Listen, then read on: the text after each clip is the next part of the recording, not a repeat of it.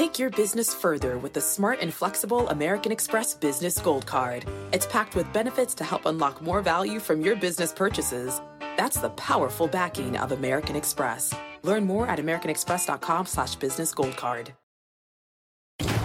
Electricity, a big idea that's inspired countless new ones. From powering the light bulb to virtually powering our entire lives. 30 years ago, State Street launched the SPDR S&P 500 ETF, SPY. A big idea that inspired the world to invest differently. And still does. What can you do with SPY? Before investing, consider the fund's investment objectives, risks, charges, and expenses. Visit ssga.com for a prospectus containing this and other information. Read it carefully before investing. SPY is subject to risks similar to those of stocks. All ETFs are subject to risk, including possible loss of principal. Alps Distributors, Inc. Distributor.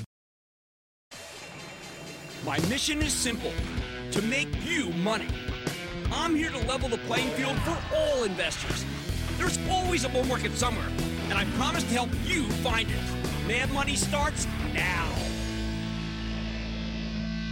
Hey, I'm Cramer. Welcome to Mad Money. Welcome to Cramerica. Other people want to make friends. I'm just trying to make you some money. My job's not just to entertain, but it's also to educate and teach you. So call me at 1 800 743 CNBC or tweet me at Jim Cramer. Nuts and bolts matter. What companies say, it matters. And on a day like today, where the Dow gained 79 points, the S&P advanced 0.22%, but the Nasdaq dropped 0.01%, it can make all the difference in the world.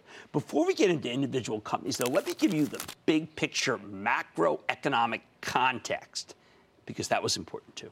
This morning, I had the great privilege of interviewing my old co-host, Larry Kudlow who's now the president's chief economic advisor. We did it at CNBC's Delivering Alpha conference. It was chilling. No matter what you think of the stock market, world trade is top of mind. China is at the tippy top. If you listen to Larry, you wouldn't want to own a single share of any company that does a ton of business in China because China hasn't given an inch on trade and could ratchet up tension with our companies that do joint ventures there. Just listen to what he said. And so far as we know, President Xi at the moment does not wish to make a deal. Now, I'd love to be wrong on that. We are waiting for him. The ball is in his court. And the tit for tat business, which is nobody's favorite path, but nonetheless, they can end that this afternoon. This afternoon by providing a more satisfactory approach. After that, though, Larry made it clear that even as others around Xi may want a deal, there won't be one without the approval of the Chinese president. My jaw dropped when I heard Larry talk about China. I've been under the impression that the Chinese might be taking a more conciliatory tone in order to avoid wrecking their own economy, which I believe is already being hurt by a slowdown in cross border trade with us. We buy $500 billion worth of their goods every year, and we're putting tariffs on about half of that. I thought that would bring the Chinese leadership to their senses, not to their knees, but to their senses. But I guess they'd rather have some economic weakness than be seen surrendering to pressure from the West. Obviously, it's not the case that there's conciliation coming. Larry, a free trader from way back, is now a true believer that we are already in a trade war with China with previous presidents who seemed oblivious, and now we need at last to fight back. So, so much for the distance between him and Peter Navarro, the ardent protectionist, whom I regard as the president's chief advisor on China and the trade policy in general. I took solace in the fact that Larry told us to stay tuned about other trading news, including a potential break in trading negotiations with the EU that will begin in earnest next week. Any escalation there, for example, some uh, tit for tat tariffs on autos, could really disrupt world trade. But elimination of barriers, and we go much higher. Larry said the talks with Mexico are going quite well. I thought that was news. Still, anyone who watched my old pal Larry go off on China knows that if you own shares in the companies that are thought to be dependent on China, and I'm talking about a Boeing, a Caterpillar, United Tech, uh, Emerson, so many others, well, you got to be quaking in your wingtips. China's not ready to capitulate and this trade war could get worse before it gets better. That was the takeaway. When I used to work with Larry on Kudlow and Cramer, he would give you the broad macro, and I would then weigh in with the micro, what the individual companies are telling us. So let's go back to that formula. Right now, the companies are very much at odds with the China narrative, but very much in sync with Larry's other comments about the economy. I postulated that the economy this past quarter may have grown by as much as 4%. And well, I, that was not my idea. It was something that Bank of America CEO Brian Moynihan said was possible when he came on the show earlier this week. Larry agreed and said that because of the tax cuts and the deregulation, we could be in the four-ish camp, even higher than the 3% thesis that he initially propounded when we got the tax cuts, one that so many people laughed at when he made it. It's that part of his talk, uh, not the China trade war, that controlled today's session, but the upbeat part. In general, I think that the Chinese fears will be minimized by the results we're going to get this earnings season. What makes me so confident? Well, it was a couple of things that happened, including two earnings reports this very morning. First, uh, we want to look at United Continental, the big airline. And then we want to look at CSX, the railroad giant, and then Alphabet, the artist formerly known as Google. First, one of the biggest dampers in this market has been the transports. That's a key sector. I've always been a devotee of the transports because they're all about commerce. If commerce is weak, then the stock market is going to get weak. We get some we got some real downer numbers last week from Delta, from American. Holy cow. They're beginning to make me question how much we should be paying for stocks in general if they were doing so poorly. And then United Continental lights it up with a big boost to its full year earnings forecast and a terrific upside surprise for the quarter, despite the huge increase in the price of oil. Plus, the company shaded down the capacity growth, meaning they're not going to add quite so many new planes, which is key to their ability to make the numbers down the road. My conclusion don't despair about the transports, just question how American and Delta are doing versus the share grabbing United Continental. How about CSX? All aboard! This railroad always lists how each cargo line is doing, how well it's performing versus last year, and the results, they were just staggering. Overall revenues were up 6% for cargo. Now listen to the actual growth. Chemicals up 7%, autos plus 7%, ag and food up 2%, minerals up 7%, forest products up 11%, metals and equipment up 11%, coal up 7, intermodal up 9. That's where they take trucks and put them on the train. Wow. Every one of these numbers is pretty fabulous for the broader economy. They sound exactly like what you would get if you do had 4% GDP growth. These numbers suggest a boom, an actual boom in housing, in autos, in mining, in manufacturing, at least in the American Southeast. As I've told you many times, we're seeing a manufacturing renaissance in this country, a sustained comeback at much higher levels than most people believe could occur, thanks in part to our bountiful natural resources, but also because of deregulation. These CSX numbers tell you it's happening. Finally, there's a quizzical one that I want to talk about. It's Alphabet. Last night, the EU slapped a $5 billion fine on its Google business for allegedly mon- monopolistic behavior. Hey, fair enough. I was up when the news came out. It was uh, shortly before 5 a.m. Alphabet stock got dinged immediately for more than 15 points. But as the morning progressed, the stock started roaring. I think it's because when you have more than $100 billion in cash, it doesn't matter if the EU comes back with a fine of 5 bill.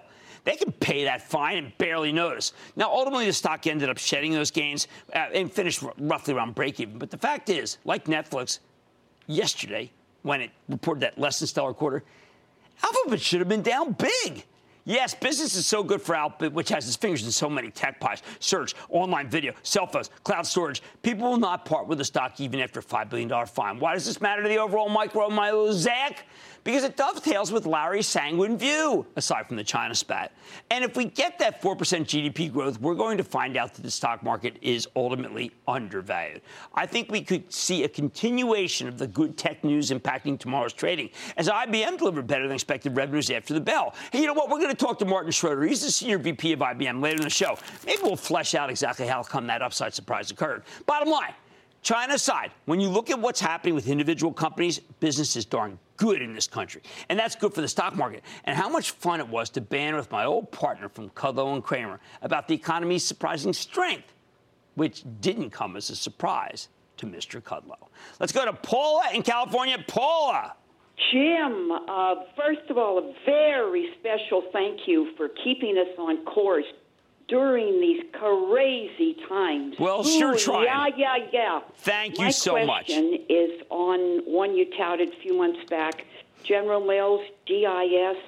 Given the Blue Buffalo buyout and the huge debt package they've incurred, I know they've done some trimming, but we've got the international trade tariffs looming. Right. I'm wondering what you see on the horizon. Well, Paul, they surprised me. They did that gigantic equity offering, and that really did crush the stock. Uh, I think it's a long-term hold. It is a great American company, but uh, and I do believe that Blue Buff is going to be a good buy only. But wow, they hurt the balance sheet, and I didn't know they were going to have to do that equity offering. That was tough. Let's go to Joseph in New Jersey. Joseph. Booyah, Jim. Joe from the Garden State, and I wanted to get your thoughts on Align Technology. All right. I love this company's growth and management, but I'm worried investors have gotten ahead of the company. Am I paying too much for what I view as a high quality well, stock? This is one of the stocks that we anointed last year, saying people will come back to. It. It's up 100 points since then, uh, all time high today. I can't. Uh, up this high, just say go buy. I, I just can't. It's had too much of a run. Let's go to Thomas in Florida. Thomas. Hey, Jim, this is Thomas. I want to give you a gigantic tropical booyah from rainy Orlando, Florida, because it's raining today. I like that. I, I, I, like Clearwater. It's always sunny there. What's going on? Wonderful. And I also wanted to let you know I've been watching this show since 2005 with my dad. I was 12 years old then, and now I'm 25. Myself and my dad I want to thank you so much for being such an awesome guy, and we hope to continue watching you for many years to come. Oh, thank you so much. When we started out, I thought the kids would watch, and now those kids are adults and they're buying and selling stocks, and I love it. How can I help? Thank you. Uh, we, we wanted to know your position on stock ticker INGR, Ingredion, since it took a recent dive, and we are curious what to make of it. Okay, look, if you want to be in that industry, I, may I suggest that you do be an IFF, which has come down a huge amount, or you wait till Dow DuPont does the breakup and you'll get a division that looks very much like that. My Charitable Trust, which you can follow along by joining the ActionAlertsPlus.com club, has maintained a long-term position in Dow DuPont. That's a better, uh, much better situation than uh, than Ingredion. All right, how companies do really does matter. And it makes all the difference in the world where China is, is when China's top of mind. I think we'll eventually see this market as undervalued if we get 4% GDP growth. Oh, man, money tonight. IBM just reported earnings and the stock's heading higher after the close. I'm going to sit down with one of the company's top executives and parse through the results. Then, was the obituary for traditional brick and mortar retailers written prematurely? I'm taking a closer look at the return of the retail REITs. And First Horizon is down nearly 15% year to date. But should you keep your eyes on the horizon? I'll find out if its long term story is still bankable when I sit down with the CEO. Stick with Cramer. Don't miss a second of Mad Money. Follow at Jim Cramer on Twitter. Have a question? Tweet Cramer. Hashtag mad tweets. Send Jim an email to madmoney at cnbc.com or give us a call at 1 800 743 CNBC. Miss something? Head to madmoney.cnbc.com. Fact Running a business is not getting easier on your wallet. With higher expenses on materials, employees, distribution, and borrowing, everything costs more. Also, a fact. Smart businesses are reducing costs and headaches by graduating to NetSuite by Oracle. NetSuite is the number one cloud financial system, bringing accounting, financial management, inventory, and HR into one platform and one source of truth. With NetSuite, you reduce IT costs because NetSuite lives in the cloud with no hardware required, accessed from anywhere. You can cut the cost of maintaining multiple systems because you've got one unified business management suite. You improve efficiency by bringing all your major business processes into one platform, slashing manual tasks and errors. Over 37,000 companies have already made the move. See how you'll profit with NetSuite, and then you can think of all the ways you could be spending the money you save.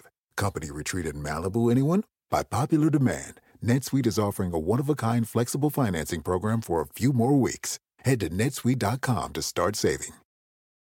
When you're hiring, the best way to search for a candidate isn't to search at all. Don't search, match with Indeed. Indeed is your matching and hiring platform with over 350 million global monthly visitors, according to Indeed data, and a matching engine that helps you find quality candidates fast. Use Indeed for scheduling, screening, and messaging to connect with candidates faster. Plus, 93% of employers agree Indeed delivers the highest quality matches compared to other job sites, according to a recent Indeed survey. Leveraging over 140 million qualifications and preferences every day, Indeed's matching engine is constantly learning from your preferences. Join more than 3.5 million businesses worldwide that use Indeed. Listeners of this show will get a $75 sponsored job credit to get your jobs more visibility at Indeed.com slash Mad Money. Just go to Indeed.com slash Mad Money right now and support this show by saying you heard about Indeed on this podcast. Indeed.com slash Mad Money. Terms and conditions apply. Need to hire? You need Indeed.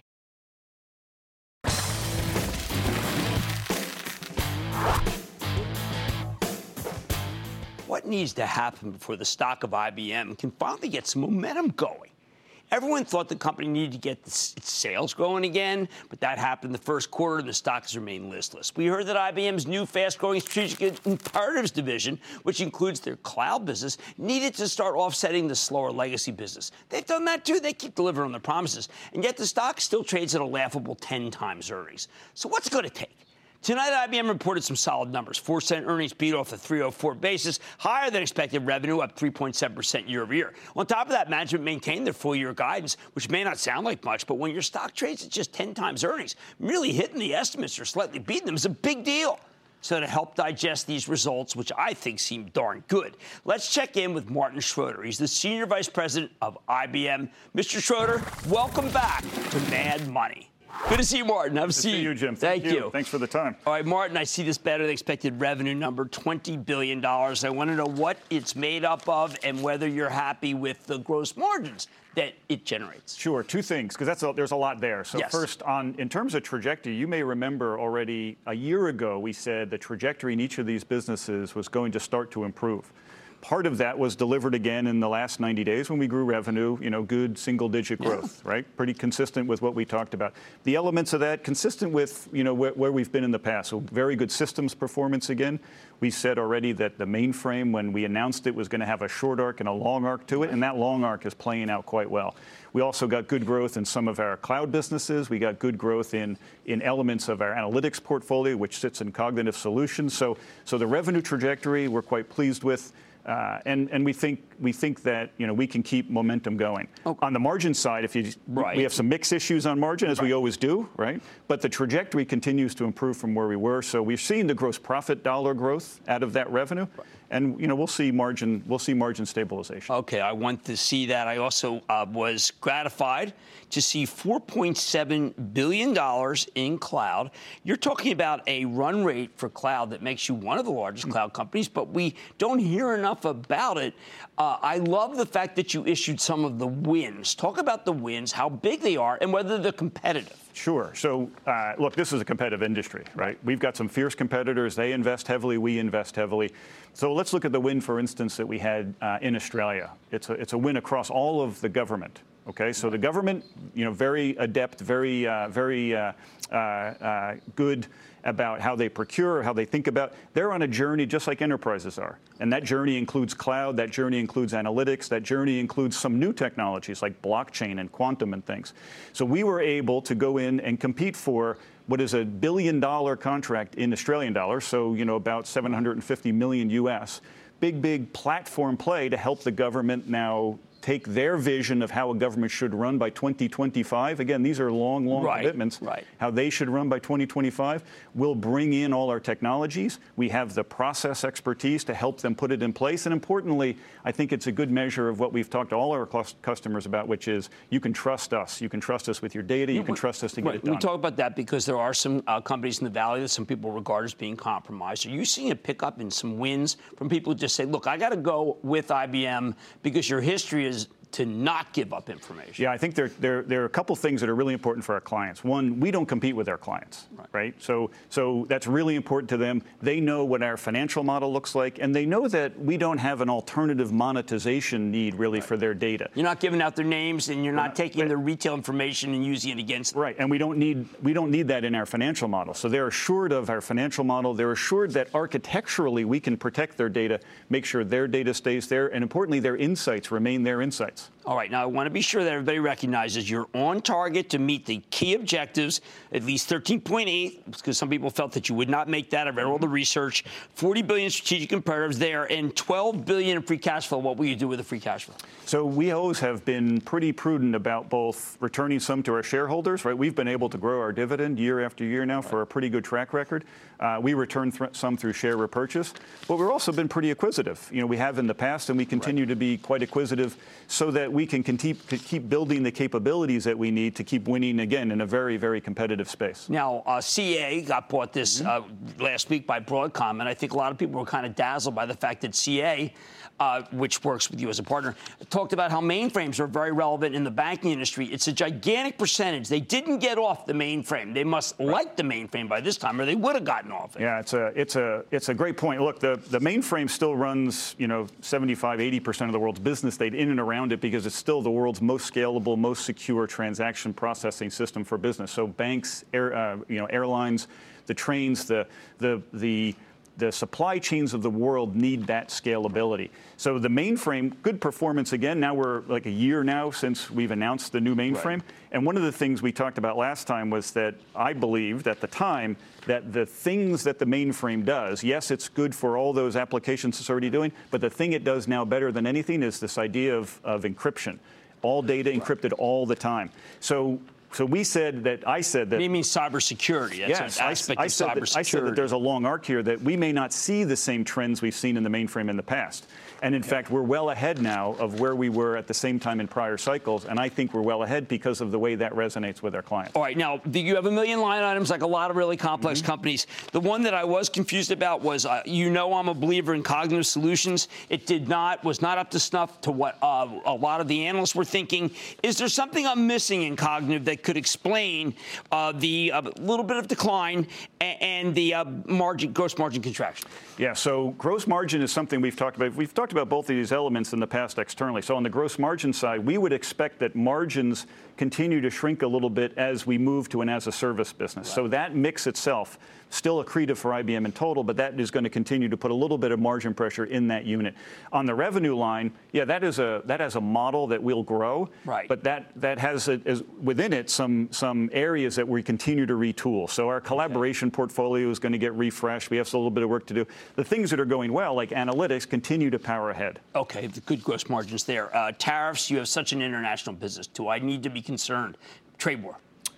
Well, look, we've we've been advocates for free trade. We've right. been advocates with every government with whom we talk that the right way to go about this is to free to, to open up markets. It's the way we've always behaved. It's what we'll continue to advocate for. And so we'll we'll keep putting forward our position that we think free trade is the right path to go down, and everybody who'll listen will keep making that point. I know I'm going a little long, and nobody likes that, but I'm gonna, but I don't care. Blockchain, crypto uh, the wins in blockchain. I just need one line. Why would Deutsche Bank go with you on? That's a big bank, world, mm-hmm. one of the world's largest. Why did they pick you for blockchain? Is it because of what you're able to do with cryptocurrencies? Is it what you're able to do with security? Yeah. Why you? I think it's uh, it's three things. Security is a big part of it. Right. So so people love people love our blockchain. We have more blockchains running today in the world than anybody else. Okay. The reason we have that is because of the security that comes with it, encryption our blockchain runs on an IBM mainframe. That doesn't matter to them as long as it gets encrypted all the time. So one is the fact that it's secure and it's encrypted. Secondly, we have the scale our blockchain technologies, right? There's an open platform that runs this on the bottom. That's open source. We've made it available to everybody. But we have the scale that that, re, that big businesses need, big global banks need. We're not talking about like tens and twenties of things. We're talking about tens of thousands of things per second to run scale. And then we have uh, we have the tools, and we've got the, the, built the ecosystem around all that to make it useful in your enterprise. So you have a, a technology platform that's open. Right secure, and we've got the skills to make and it work. And you have some very big wins. Thank you for disclosing the wins. That is so important because it really matters to know that you are competitive in every area. That is Martin Schroeder. He's the Senior Vice President of IBM with a quarter that I think should start making people think, you know what, there's growth here. And there's also a lot of money being made. Mad money's back in. Right. Summer, the best time of year, usually doesn't come with a great deal. Soaring temperatures come with soaring prices. But what if there's another way? With IKEA, your summer plans can last longer than two weeks of vacation and be more affordable. Here, everyone can have lounge chair access, no reservations needed. From affordable outdoor furniture to stylish accessories, we have all the essentials you need to soak up summer in style, no matter the size of your space. Start planning a better summer with IKEA. It's your outdoor dreams inside your budget. Earning your degree online doesn't mean you have to go about it alone. At Capella University, we're here to support you when you're ready. From enrollment counselors who get to know you and your goals, to academic coaches who can help you form a plan to stay on track. We care about your success and are dedicated to helping you pursue your goals. Going back to school is a big step, but having support at every step of your academic journey can make a big difference. Imagine your future differently at capella.edu.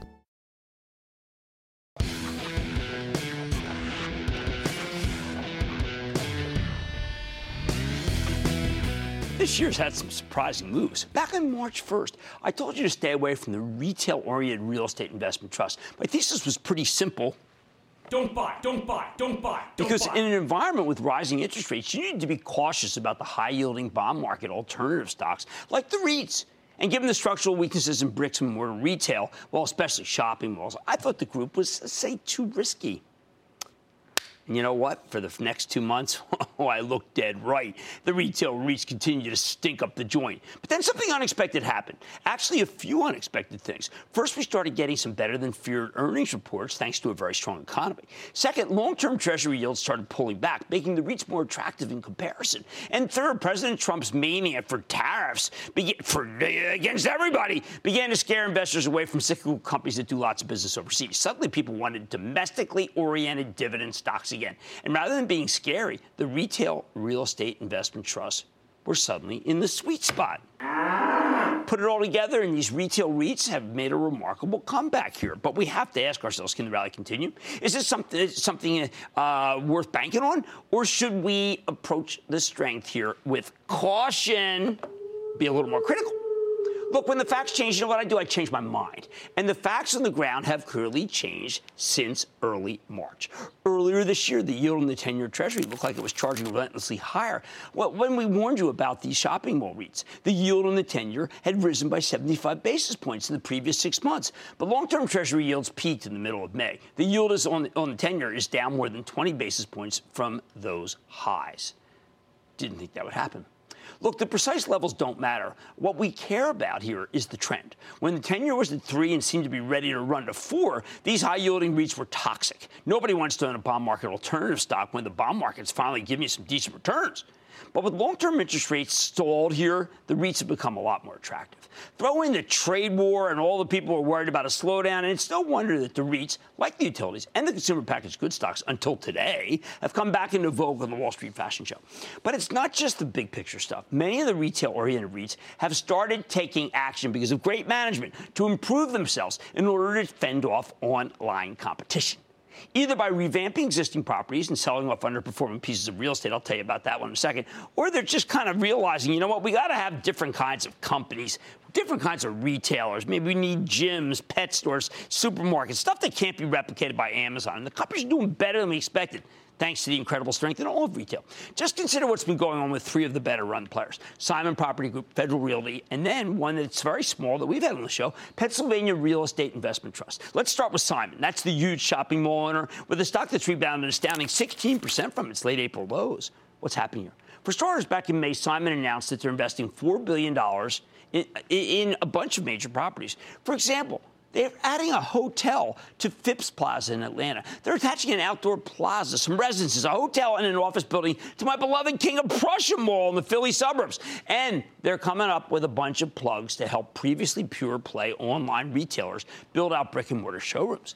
They're not just sitting there waiting for the Amazon apocalypse. In Simon's latest quarter, the numbers are actually pretty solid. Company delivering a nice top and bottom line beat. In fact, they even raised their full year funds from, uh, from operations guidance. That's the key metric. It, it's the equivalent, frankly, for REITs of earnings. Yep, the company's doing pretty well. And they're also rewarding it with a bountiful 4.5% yield here. I think it's a buy. How about Federal Realty? This well run shopping center REIT, which has rallied a quick 11% from its April lows, still sports a 3.2% yield. Now, Federal Realty has been embracing mixed use properties for 25 years. CEO Don Wood, a visionary in the group and a longtime friend of the show, gave a presentation last month where he explained his philosophy. According to Wood, you can't just stick a Starbucks in the lobby of an office building. The whole point of mixed use property, he says, is to create a retail environment where people actually gather. The idea is to create an area where tenants will happily pay a premium for your stores. That's how Federal Realty tries to create shopping centers that people will keep coming back to. Remember, Don also said on the show that people want convenience, they want it now. Hey, how about living in a mall? Yeah, mixed use. Now, when Federal Realty reported its most recent results, again, we got a nice top and bottom line beat. Rather than being in trouble, the company saw its comparable property, property operating income increase by 3.8%. In short, they're doing just fine. All right, well, let me give you one that's a little more dicey. I'm talking about the Pennsylvania Real Estate Investment Trust, PEI not Prince Edward Island, PEI, Pennsylvania Real, Real, whatever. It's another shopping mall play that's focused on the Mid Atlantic region, one that candidly is controversial because it had some weak properties that needed to prune. Now, this stock pays an abnormal 7.8% yield, which is very high. And I would tell you normally that it's sky high. And it's something you need to be wary of because it suggests that the dividend might need to be cut. But man, PEI has rallied nearly 20% from its April lows. Why? Simple. Pennsylvania Real Estate Investment Trust took drastic action. They sold off an astounding 40% of the portfolio, 4 17 malls. Just listen to what CEO Joseph Coradino told us when he came on the show just in April. We've sold off 40% of our, of our portfolio. And to fund sold the bad. 17 malls, 25 anchors have closed in those, in those 17 malls we sold, right? And, and the result has been that in the assets we kept, we reinvested. We took, we took back 12 anchors.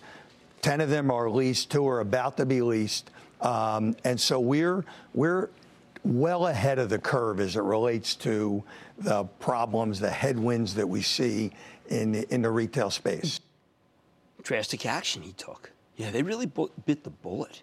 And while the company's latest quarter was definitely mixed, with, uh, with same store net operating income actually falling 1.6%, excluding one time items, did want to see that. Management did reaffirm their full year guidance. Wanted to see that. Stock actually got dinged on the news. I get it, but it already started running after the strong numbers from Simon, which came the week before. Pennsylvania Real Estate Investment Trust ultimately rallied to nearly 12 bucks last month, and while the stock has since pulled back from those highs, coming down to 10 bucks and change today, this story certainly looks a heck of a lot better than it did I don't know, last year at this time? Wow. As it turns out, I'm not the only one who's been busy reassessing the group. Just yesterday, Goldman Sachs upgraded the whole retail REIT sector from cautious to neutral. I like that, mostly because the stocks are darn cheap and the group seems to be stabilizing. So where do I come down? Look, it's very hard to hate these retail property owners when the business of retail is so strong. I mean, you, it, it's just tough to stay negative. There is no brick and mortar apocalypse, at least not at the moment and not with the stores that are left. I was a little hasty when I told you the group was dangerous at the beginning of March, but remember, it was the yield curve that changed. Are these stocks worth buying here? Now, I can't say I'm jumping up and down enthusiastic. The REITs will go right back down if long term interest rates begin to pick up again. But let's just say, hey, I'm less negative than I was before. The businesses are just too good not to be more positive, and the manager's too great not to respect them. Here's the bottom line. I got to give Simon Federal Realty and Pennsylvania Real Estate Investment Trust credit for help, for self-help, helping themselves. They were dealt a lousy hand, and they've done what they can to improve it. I'll definitely be watching them when they report in the next few weeks. But for the moment, I would only invest here if you're very confident that long-term Treasury yields will stay down. And if you think that way, then you ought to do Buy, buy, buy. Some buying. Frank in my home state of New Jersey. Frank. Hi, Jim. Uh, uh, good Neptune, New Jersey. La Dolce Vita. Booyah to you. I'm an Ocean Grove guy. Booyah right back at you. What's up? I I know. I met you and your wife at, at La Dolce Vita. Uh, La Dolce and, uh, Vita. And Nick and Uncle Joe. That is the best. Yeah. The spaghetti with clear. All right. Trust me. Go ahead anyway, uh, my question is NLY, Annaly Capital, and um, uh, I, I, was thinking about liquidating a lot of my own real estate and taking the proceeds and putting into that REIT for the dividend income. And for a long term? You think it's safe, good move, or? Well, Frank, I got to tell you, it's down 12%. Next time I see a, a Dolce Vita, I don't want you to get mad at me, but I think that this is a company where it's very opaque. I can't tell what they really do. I don't like that. And if it's 11% yield, but it's down 12%, I'll tell you something. I'd rather just, uh, uh you know, put my money in a CD. I think it's a better bet. I'm sorry. That's how I feel. And I hope to see you this summer at La Dolce Vita. David in Nevada. David. Yes, booyah, Mr. Cramer. Booyah. Um, thank you for taking the call here. Um, I, I got a question with Omega Healthcare, OHI. Shot looks like it's rolling over on me. I'm trying to hang on for the dividend by the end of this month, but is it? I'm not. You know, I don't like to stay with REIT when uh, when the when the growth is so bad. But I made some. I, I, have a chance to maybe make some money if I hang on. Yeah, but, but I don't like the long-term care industry. I, I am concerned about that. And, and remember, uh, y- y- there have been some mishaps in that group. And I am not going to tell you that I feel comfortable. Remember, Ventas is not a big fan uh, and I feel like that what you're going to, well, yeah, she likes some of them, but what, worry, what worries me is that you could have some, let's say, some exposure to the government. I don't want that. Okay. Uh, return of the REITs. I'll be watching Simon Property Group, Federal Realty, and Pennsylvania Real Estate Investment Trust to see if the strength can continue. But there's a lot of REITs that I am concerned about, including ones that are dealing with healthcare. Much more Mad Money ahead, including my exclusive with First Horizon. The stock's been dropping as of late. I thought it had a good quarter. Then I had the chance to talk with an under the radar super investor who delivered some of his best investment ideas today. I usually don't do this. Don't miss my list of common stocks that could be commonsensical. I'll see how they stack up. And all your calls rapid fire. Tonight's edition of the Lightning Round. So stick with Cramer.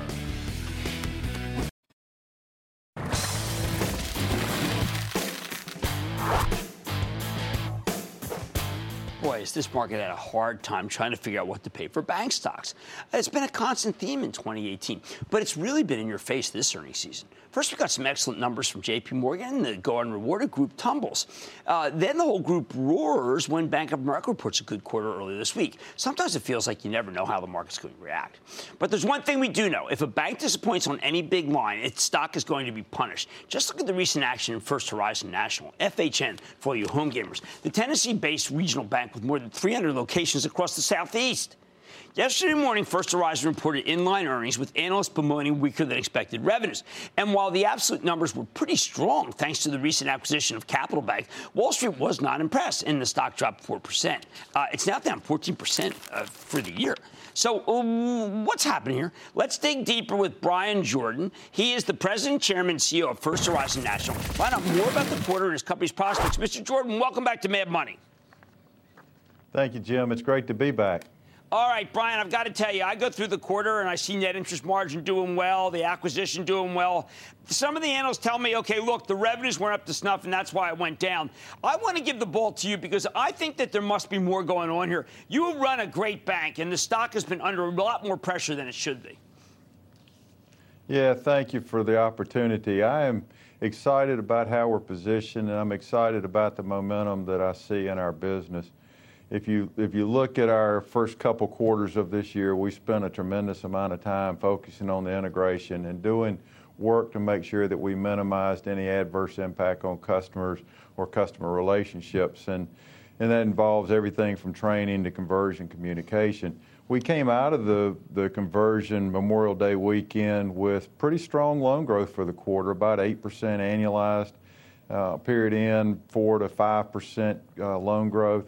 Our net interest margin improved for the quarter. Our deposit trends were strong, and we came out with what we thought was very good momentum in our banking business. Our fixed income business was off a little bit in the quarter, and that impacted our top line revenue growth. That has to do more with you know, something we talked about a while back with the volatility in interest rates and a 3% 10 year. But all in all, we feel good about the momentum we're seeing. Credit quality continues to be good. Our economic backdrop is still very, very strong, and we're looking forward to a very strong back half of the year. So I'm, I'm excited about how we're positioned and very optimistic. Well, talk about the capital acquisition. Uh, since Memorial Day, uh, you've had uh, not that much time to look at it, but uh, a good solid month. And you're in some the Carolinas, which are a fantastic economy. We know that where you are a, a great economy. Uh, the pipeline must be pretty full.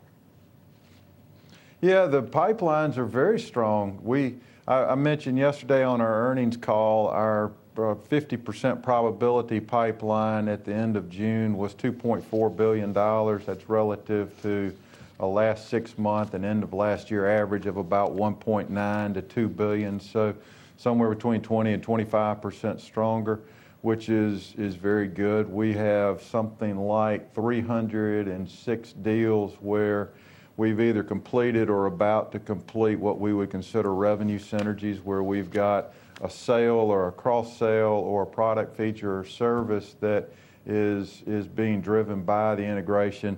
That totals about $17 million in annualized incremental revenue when that is done, and we think we build from there. So as we look at the, integration and the capital bank markets, we see a tremendous amount of opportunity. The markets in North Carolina, South Carolina, and South Florida that we now have an opportunity to grow in are extraordinarily strong. They are markets that look and feel a lot like the major MSAs in Tennessee. We believe very strongly in the team of bankers that came on board with Capital Bank. We believe strongly in the markets. And so we think there's a lot of growth, growth opportunity, organic growth opportunity in particular for us. Okay, how about capital? I know, uh, uh, for instance, Keep what I like to say. They're saying capital is somewhat thin, but they would expect that maybe you can do some uh, buying back of stock given how low the stock has fallen. Could that be in the cards for First Horizon? Yes, we we retired about $40 million, $45 million worth of stock in the second quarter of this year. And we have, uh, we think, plenty of excess capital. We've stated for, if you go back eight to 10 years, we've, we've sort of changed the, the underlying metric just a bit, but essentially equates to about an 8 to 9% Tier 1 common uh, stock ratio. We're at 9% uh, at the end of the quarter, so we believe we've got plenty of room in that range and we can take opportunity to pick up some there. The other thing that we have sort of a hidden capital buffer as a as an issuer of Visa and a receiver of Visa stock, we have something in the $250 million plus range of Visa stock that has uh, about 250 million in economic value and a zero basis on the on book. So that in and of itself creates a capital buffer. So we believe we have the flexibility to take advantage of uh, lower stock prices here, stock being on sale, and pick up a little bit. Well, I couldn't agree more. The stock is definitely on sale. Doesn't make a lot of sense to me. I want to thank you. That's Bryan Jordan. He's chairman, president, and CEO of First Horizon FHN. Mad Money's back after the break.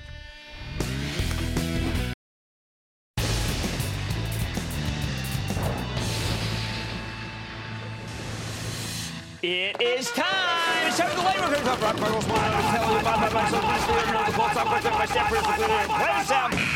and then the light round is over. Are you ready, Ski Daddy? Time for the lightning round. Let's start with Howie in New York. Howie. Hello, Booyah to you from Buffalo, New York. Perfect. What's up? And thank you for taking my call, Jim. I listen to you every single day, and I wouldn't miss a show for nothing. Wow. Nice. Your, Thank you. Your your staff does a terrific job there, and they are very good. They do They're firing all cylinders delivering alpha today. I got to tell you. How can I help?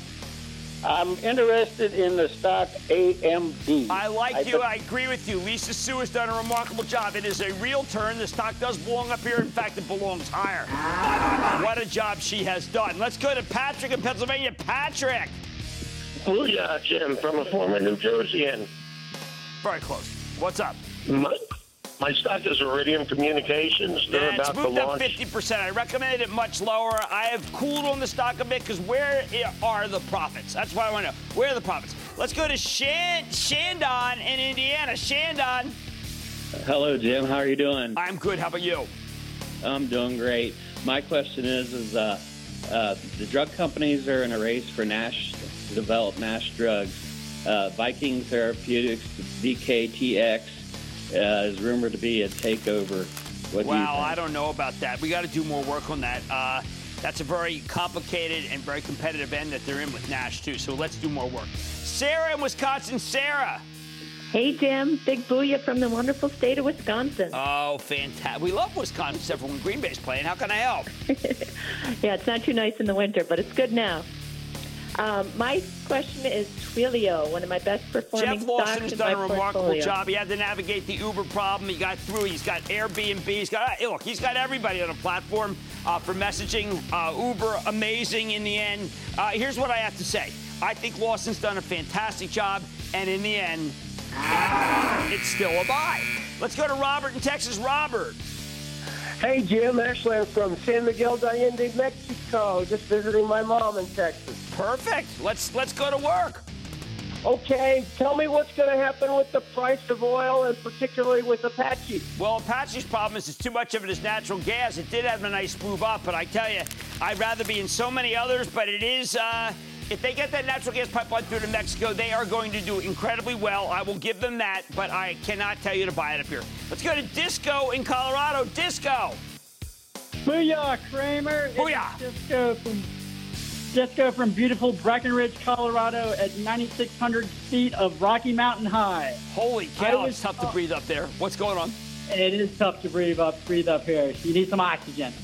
Um, I'm calling about um, CCL Carnival. You know what? Carnival's oversold. Norwegian Cruise had some good things to say. I think that that whole group is way too low, and oil's come back down a little bit too. And that, ladies and gentlemen, the conclusion of the lightning round. The Lightning Round is sponsored by TD Ameritrade.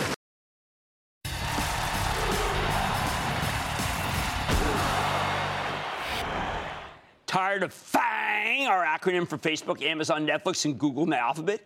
Given that we created FANG right here five years ago, I can understand having a little FANG fatigue. That's why I was so thrilled today to interview the anti FANG. Ed Wachenheim, a fantastic money manager delivering alpha, because Ed's all about finding value in this market, and he's finding a ton of it that no one else seems to be considering. He's got a list of the least sexy stocks in the market, a list that puts the lie to the idea that there's no cheap equities left out there. I want you to write these ideas down because Ed has such an amazing long term track record, and because I liked his book, Common Stocks and Common Sense, so much. First, top of mind, Ed likes Citigroup and Goldman Sachs, especially after the latest quarters. Now, Ed's not a flipper. He believes in a two to three year time horizon, and in that period, he's talking about the possibility of a dramatic revaluation for these two financials. He believes investors will come to their senses and start paying dramatically more for their fantastic investment banking abilities. That means, given Goldman's earnings power, he thinks this $230 stock could almost double or even more and still not be expensive. The key Wall Street needs to start recognizing the investment bank as a consistent grower. He was even more bullish on Citigroup. If it keeps buying back 10% of its share count each year, as it intends to do, he thinks the $70 stock could have belong much higher eh, in a, just a few years' time. You know, you combine the higher estimates that he's got with the buyback, and he says this $70 stock could go to 130. Ed thinks the home builders are being valued like the old days when they binged on land and always got too aggressive at the top. Now he sees an asset light model uh, de- developing where the home builders husband their cash and then returns to shareholders rather than just keep rolling the dice on new real estate. He suggests that Lennar and D.R. Horton could both go much higher, and he points out that mortgage rates are nowhere near historic highs, meaning there's plenty of room for growth. But Ed saved his best expositions for the autos, and more accurately, the truck makers. He says GM could earn as much as $8 a share, and given that the automakers have historically traded about 16 times earnings, he's thinking about a $39 stock tripling. Best for last, Ford. Ed believes that the Ford family, after years of trying to be all things to all people on every continent, has now pulled back and wants to be profitable everywhere or else even if it means shuttering some countries and dropping the costly but not particularly lucrative sedans. Yeah, become more of an F 150 maker if Ford did that. And he thinks they will. Then the company can earn $2.50 a share, which would put this $10 stock on track to trade up to 30 bucks. Plus, Ford currently sports a 5.5% dividend yield. To me, that's definition cheap. They pay it to you while they wait for the turn. In fact, all of these stocks are so cheap that they really do make the notion that there's no real value in this market just a lie. This panoply covers three very big industries. So whenever you wring your hands in disdain that FANG is all that matters, I need you to recall this commonsensical money manager who's beaten so many of those featured today. And he's done it with unloved, undervalued stocks like the autos, like the homeowners, and the banks, three of the most out of favor groups in the entire stock market. Stick with Cramer.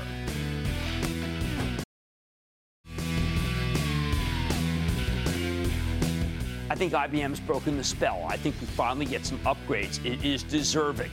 I'd like to say there's always a bull market somewhere. I promise to try to find it just for you right here on Mad Money. I'm Jim Cramer, and I will see you tomorrow. Imagine earning a degree that prepares you with real skills for the real world. Capella University's programs teach skills relevant to your career so you can apply what you learn right away. Learn how Capella can make a difference in your life at capella.edu.